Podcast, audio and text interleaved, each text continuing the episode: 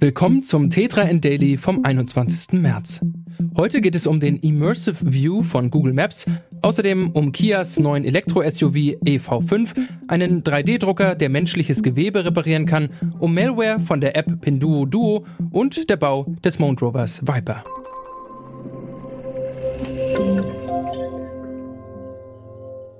Du möchtest dich virtuell durch London, New York und andere Städte bewegen und dabei das Gefühl haben, du wärst wirklich dort?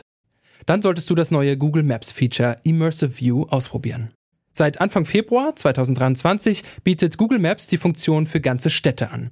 Los Angeles, New York, San Francisco und Tokio haben den Anfang gemacht. Weitere Städte wie Berlin und London sind jetzt beim Rollout dazugekommen. Eine Nutzerin hat nun auf Reddit Screenshots geteilt, in denen man die neue Ansicht sehen kann. Unter anderem werden dabei das London Eye und ein Teil der Londoner Skyline gezeigt. Für die immersive Ansicht verknüpft Google die Vogelperspektive aus Luftaufnahmen und Satellitenbildern kombiniert mit den Detailansichten von Google Street View. Die KI-Technik Nerve wandelt herkömmliche Bilder in 3D um. Einziger Haken, Reddit-Kommentaren zufolge könnten nur wenige User das neue Feature bisher nutzen. Zudem soll es lediglich auf dem Smartphone für iOS und Android verfügbar sein. Kia hat das Konzeptcar EV5 vorgestellt. Es soll ein vollelektrischer SUV werden. In China soll das neue Elektroauto mit futuristischen Formen bereits in diesem Jahr erscheinen. Futurismus wird auch bei der Innenausstattung großgeschrieben, denn die bietet drehbare Sitze, ein üppiges Raumangebot sowie Türen, die gegensätzlich öffnen. Im Gegensatz zum EV9 mit drei Sitzreihen gibt es beim EV5 nur zwei Sitzreihen. Ein großes Panorama und Solardach und nachhaltige Materialien wie Recyclingplastik und Algenextrakt ergänzen das Angebot. Wann der EV5 auf allen anderen Märkten erscheinen soll, ist leider nicht bekannt. Kias EV9 dagegen soll Ende März vorgestellt werden.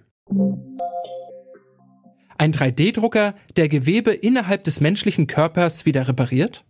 Forscher der University of New South Wales in Sydney haben solch ein Gerät mit dem Namen F3DB entwickelt. Es soll Biomaterialien mit lebenden Zellen auf beschädigte innere Organe oder Gewebe montieren. Das könnte viele riskante OPs überflüssig machen. Der 3D-Drucker kann Gewebe zudem zerschneiden und mit einem Wasserstrahl reinigen. Erste Tests wurden bereits mit Schokolade und Flüssigsilikon durchgeführt. Anschließend haben die ForscherInnen den Roboter an einer Schweineniere getestet. Später wurde ein künstlicher Dickdarm auf eine Glasoberfläche gedruckt. Bis der Roboterarm allerdings im menschlichen Körper eingesetzt werden kann, könnten laut den ForscherInnen noch fünf bis sieben Jahre vergehen. Zuerst soll der 3D-Drucker in kommenden Tests an Tieren ausprobiert werden. Google hat die wichtigste chinesische Shopping-App Pinduoduo aus dem Play Store verbannt. Der Grund? Malware-Verdacht. NutzerInnen der App sollen mehrfach gehackt worden sein. SicherheitsexpertInnen von Google sollen außerdem bei mehreren Apps von Pinduoduo Probleme entdeckt haben. Als Folge wurden die Apps mit Malware gekennzeichnet und der Download der offiziellen Unternehmens-App im Play Store gestoppt. Vor allem Off-Play-Versionen der App sollen mit Malware infiziert sein.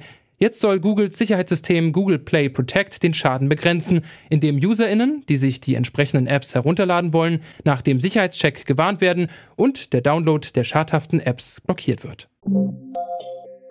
Er soll in der Polarregion des Mondes Wasser aufspüren und untersuchen.